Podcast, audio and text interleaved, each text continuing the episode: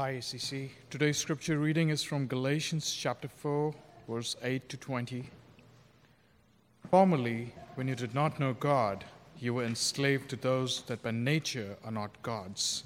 But now that you have come to know God, or rather to be known by God, how can you turn back again to the weak and worthless elementary principles of the world, whose slaves you want to be once more? You observe days and months and seasons and years. I'm afraid I may have labored over you in vain.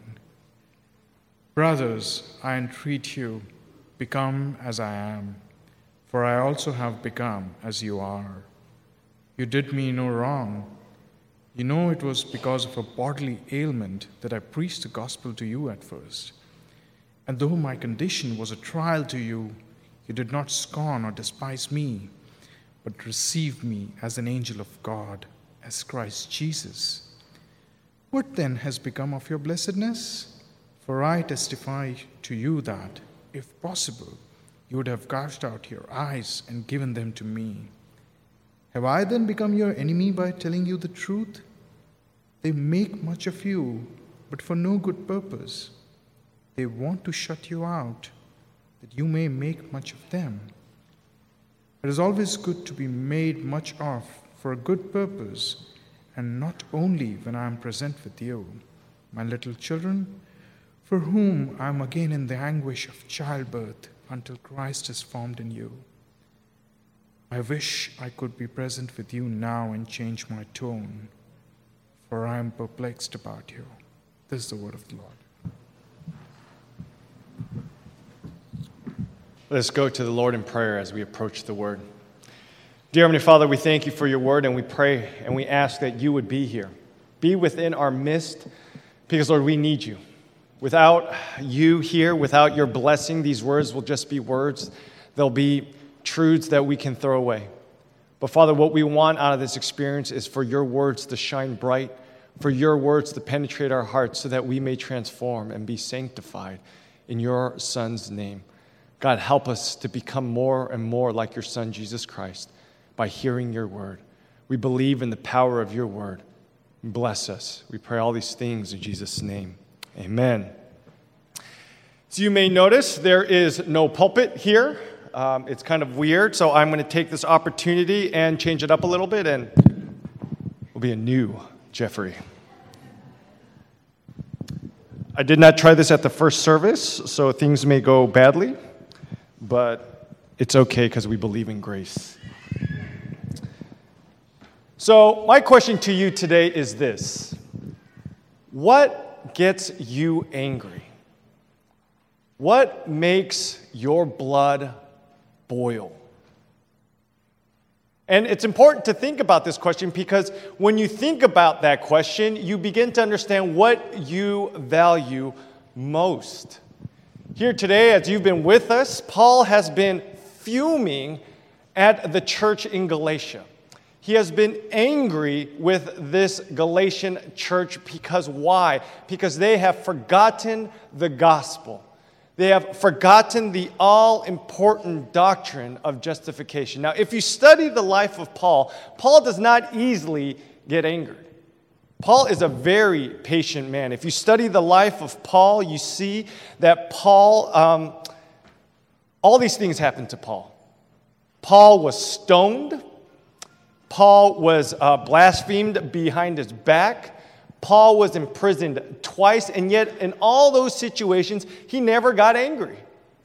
He said, I accept this. This is my fate. But yet we see an altogether different Paul here in, the, in this letter to Galatians. He is angry at this church because these people have forgotten the doctrine of justification. Now, for some of you, you may not have not heard that word before justification. What is all this talk about justification? Well, it's an important word that appears many times in the Bible, and it is vital to understanding the Christian faith.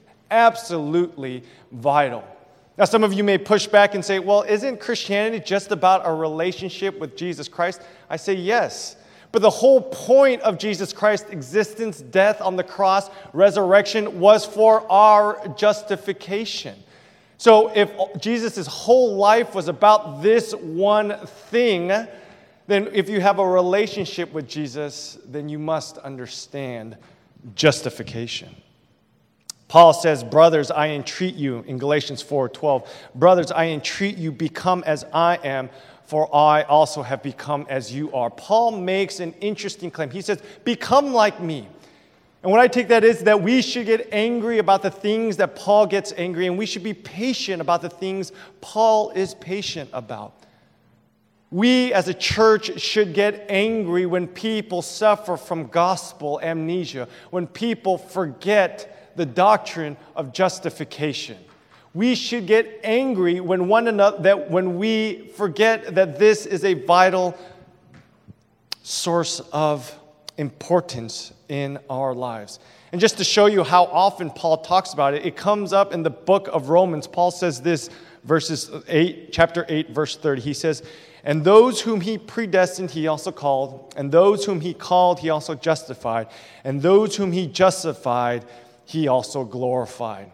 There's proof right there that this word comes up in the Bible time and time again. So, what I'm saying here is this we should get mad about other things. When there's injustices around the world, you should get angry. You should be mad. When things you see there are not happening according to God's will, according to God's plan, you should get mad.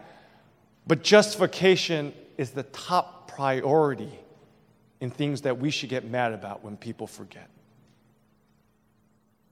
How many of you would get mad if I said, you know what, justification doesn't matter, just live a good life? How many of you would get enraged by that statement? How many of you would walk away from this church if I simply said that? Our church needs to be ready that if David or I are not here and a new pastor comes up and they do not preach about justification, you need to get mad and you probably need to leave. That's how important this doctrine is to Paul. This is how important this doctrine is to the church. Today, we are celebrating the 500 years of the Reformation, and the church split over this very doctrine. So, its importance is not lost on us. We need to understand this thing, and we need to understand it well because if you don't get this, you do not get the gospel. And if you don't get the gospel, you'll see what kind of life we all begin to live. So let me first, as I go into the sermon, I will not have three points today because there's no pulpit, there are no three points. We are first going to see and define what justification is. So I keep throwing out this word justification, justification, and you may say, What are you talking about when you say justification? I heard a poll recently that 60% of evangelicals do not know what justification is. 60% of the Christian faith, this thing that we so need in our lives and um, is so vital to understanding the gospel. So don't feel bad. Odds are you don't know what justification is. And so I'm going to tell you. Our Westminster Shorter Catechism, which is this a book which summarizes our faith, says this justification is an act of God's free grace wherein he pardons all our sins and accepts us as righteous in his sight only for the righteousness of Christ imputed to us and received by faith alone. I know there's a lot there and I'm going to break it down for you. There are four main parts to justification. The first one is this the pardon of our sins. When Jesus Christ came and died for us, he paid the penalty for our sins. And when he paid the penalty for our sins, that means we no longer have to pay for them. It means that we are forgiven. Now, that sounds familiar. That's, that's what's talked about all the time in the gospel. We are forgiven. And that is a beautiful aspect of the gospel. But it's an incomplete definition of the gospel. First, it says that God's free grace wherein He pardons all our sins. That's one aspect. The second aspect is this that He accepts us as righteous in His sight. That is something that we tend to conflate with the forgiveness of sins. We don't actually know what it means that we are righteous, but it is vital to understanding the gospel. We are righteous. Now, let me give you an example of what it means to have forgiveness of sins and be declared righteous. Righteous is a status thing, and it means your status has altogether shifted. Take, for example, you are at work and you make a huge mistake. I mean, huge. And it costs the company millions of dollars. And your boss comes in, and you're thinking, uh oh, this is not going to be good. Your boss comes in and says, Jeffrey, it's fine. You're forgiven.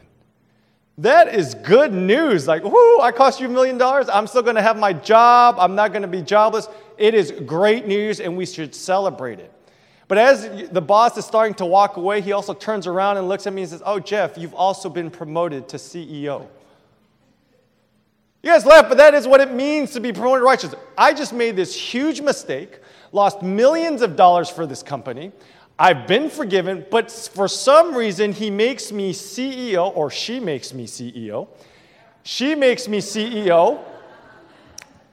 And now I get all the benefits of being a CEO all the riches, all the glories, everything that comes with it. I get the private jet, I get the corner office for all these reasons because I am now have changed my status. I am now a CEO. I am now rich. Brothers and sisters, justification means that yes, you have been forgiven, but you have also been made righteous. Pastor David preached last week that you have become sons and daughters of the Most High God. And what that means is that you are now heirs to the great inheritance that is found in heaven. That means you have made a status change and now that you are rich. But there's something else that's important. This righteousness was given to you by Jesus Christ. Jesus Christ had to live the perfect life. The 33 years he was here, he had to live perfectly because if he lives perfectly, then he obtains the righteousness for not just himself, but for all of humanity. And when he does that, he allows everyone to be justified. So Jesus Christ is very, very important because it is through him our righteousness comes to us. That is the third part. It is only through Christ's righteousness that we can be considered righteous. Can I get an amen? It is only through Christ's righteousness that we become righteous. But how do we receive that righteousness? It is only by faith alone. That's the fourth part. You only believe in Jesus. You don't do any type of work, you don't do any type of good service or you don't do anything. You simply believe that Jesus Christ is your righteousness, and then you have inherited the kingdom of God. You guys laughed at the CEO analogy, but people laugh at the gospel for that very same reason. The gospel is scandalous. You don't deserve to go to heaven. You don't deserve to be rich. You don't deserve to have all these things but it is yours. It's true. The glories of heaven are yours. And that was what was preached last week. And that is the core of the gospel message. Justification is a legal term, a legal term saying that you are officially a son and a daughter. And that, that law, that, that, that thing that makes you rich, that makes you a son and daughter, it was possible because of what Jesus Christ did for us. Most people in the evangelical world do not like talking about justification because it is a legal term. If you study and read about this word justification, which is dikaiao, um, in the Greek term, it's all in legal treaties. That's where it's all justified. Are you righteous? Are you justified? And people are like, boring. I don't want to hear about justification. I want to know about love. But everyone here operates under legal terms. Because what is at stake in justification is not just boringness or the gospel, it is your self identity. It is how you begin to identify yourself. How do we identify ourselves today? I am Jeffrey, I am a son. That is a legal term. I am a husband. That is a legal term. That is not something we just say, hey, I'm going to be married. The state needs to approve it. I am an employee, or this is my calling. You are a lawyer, a doctor, a business person, a nurse, whatever you may be. That is your calling, and it's backed by legal terms. Justification is a legal term saying, by law, by God Himself, you are a son and daughter of Jesus Christ. Therefore, legally, you have every right to the glories of heaven, and it is yours. Nothing can change that. Nothing can change that.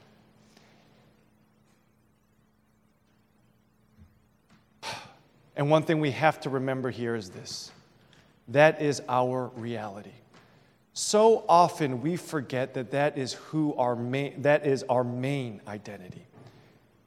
We forget that we are truly sons and daughters of God. We forget it all the time.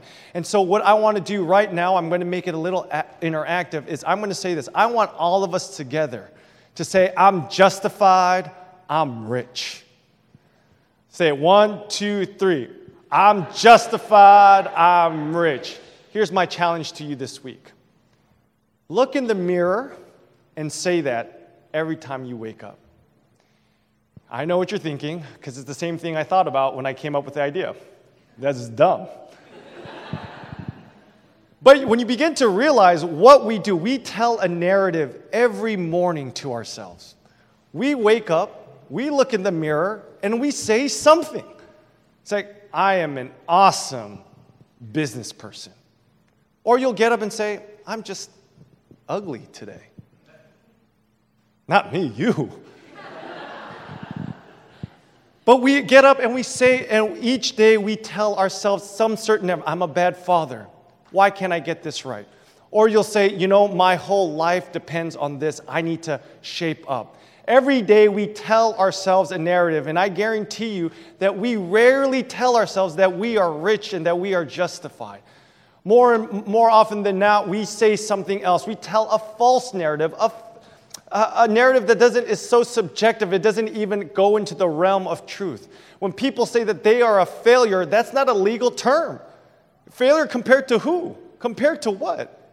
You can say i am a success compared to what we can tell ourselves good lies and bad lies but they may be lies altogether but justification is the only thing you can say each and every day and it is legally and objectively true you are justified and you are rich it's important to our self identity.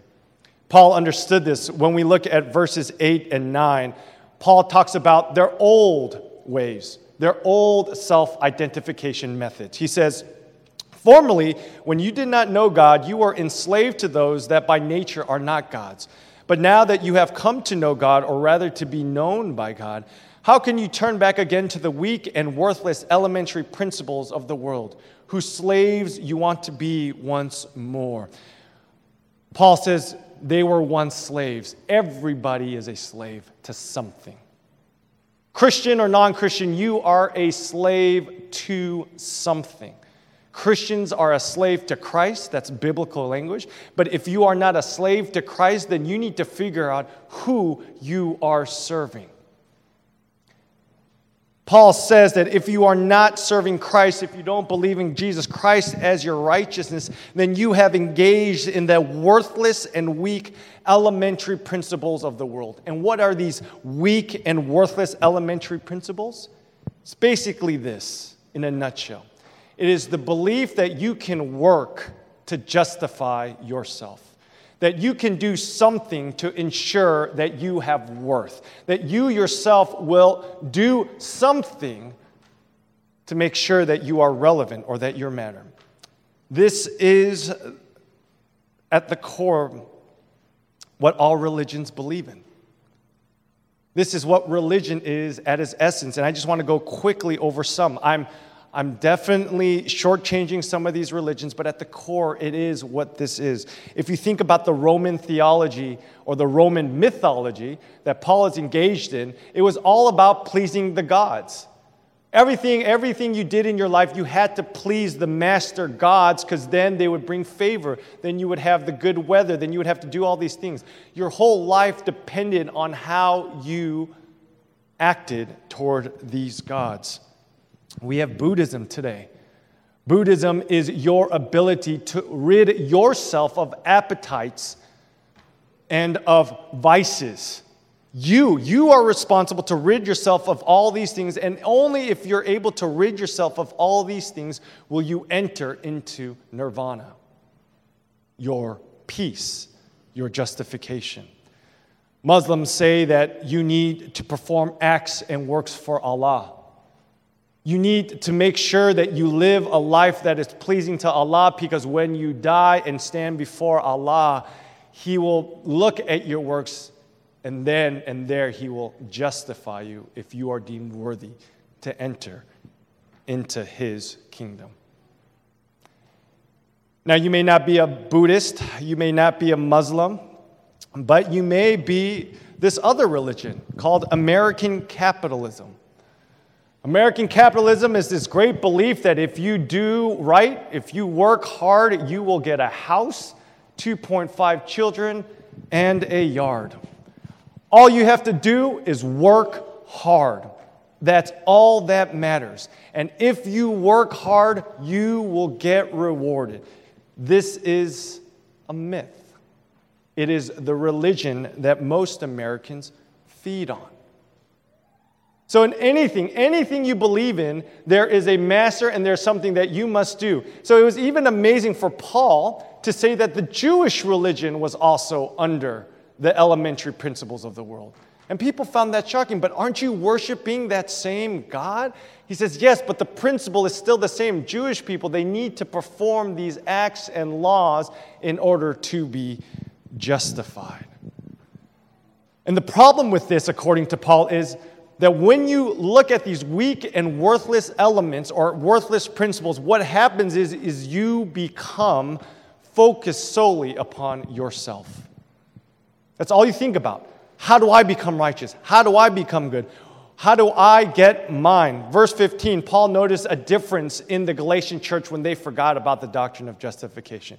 He noticed that all they were consumed with was how they were going to be justified, but he noted, and so he says this, verse 15, What then has become of your blessedness? For I testify to you that if possible, you would have gouged out your eyes and given them to me. Paul knew that when he was with this church, they loved Paul so much. And Paul admitted that he was not lovable at that first visit. He was not lovable. He says in this very passage that he had uh, some kind of ailment that made him um, a burden to the church of Galatia. People found Paul to be laborious. I, I mean, he couldn't move, he couldn't do any of these things, but the people still loved him. Why? Because he preached justification by faith alone to them. And what that doctrine made these people do is this have a relationship where they that they would gouge out their own eyes if Paul's eyes were hurting. Once we remove ourselves from the doctrine of justification, we get dangerously close to the doctrine of self justification. This great belief that we still need to prove for ourselves and take care of ourselves so that we are right before God. But Paul wants us to stop suffering from gospel amnesia. He wants us to stop suffering and forgetting this doctrine of justification because the reality is, as I've said before, that you are justified and you are rich. We need to start acting like rich people. When you say you're not rich or you need some other thing, uh, you are, to Paul, disgusting. Let me give you an example. What is the worst conversation to ever have is this when you're, when you're around a bunch of rich people and they talk about how poor they are. You guys laugh, but there was a survey 4,000 investors in 2013. They were asked what if they were wealthy and they were valued at a million to five million dollars. They asked 4,000 people, and only 28% said they were wealthy. That means 70, 70% didn't think they were wealthy. They need to make more. And here we are, we can judge them for all they want, but here the Bible says you have the inheritance of heaven, and we stand here and we're thinking, oh, but I need this. I need this. I need this. Maybe people find Christians so disgusting because we're always talking about our own wants and our own needs, but we have much to give to the world. Yes, we may not be able to give money, we may not be to do all these things, but God has said that we have a lot of things to give to the world. Chapter 4 and chapter 5 will go on that God has provided us the fruit of the spirits and it will multiply tenfold only if we ask.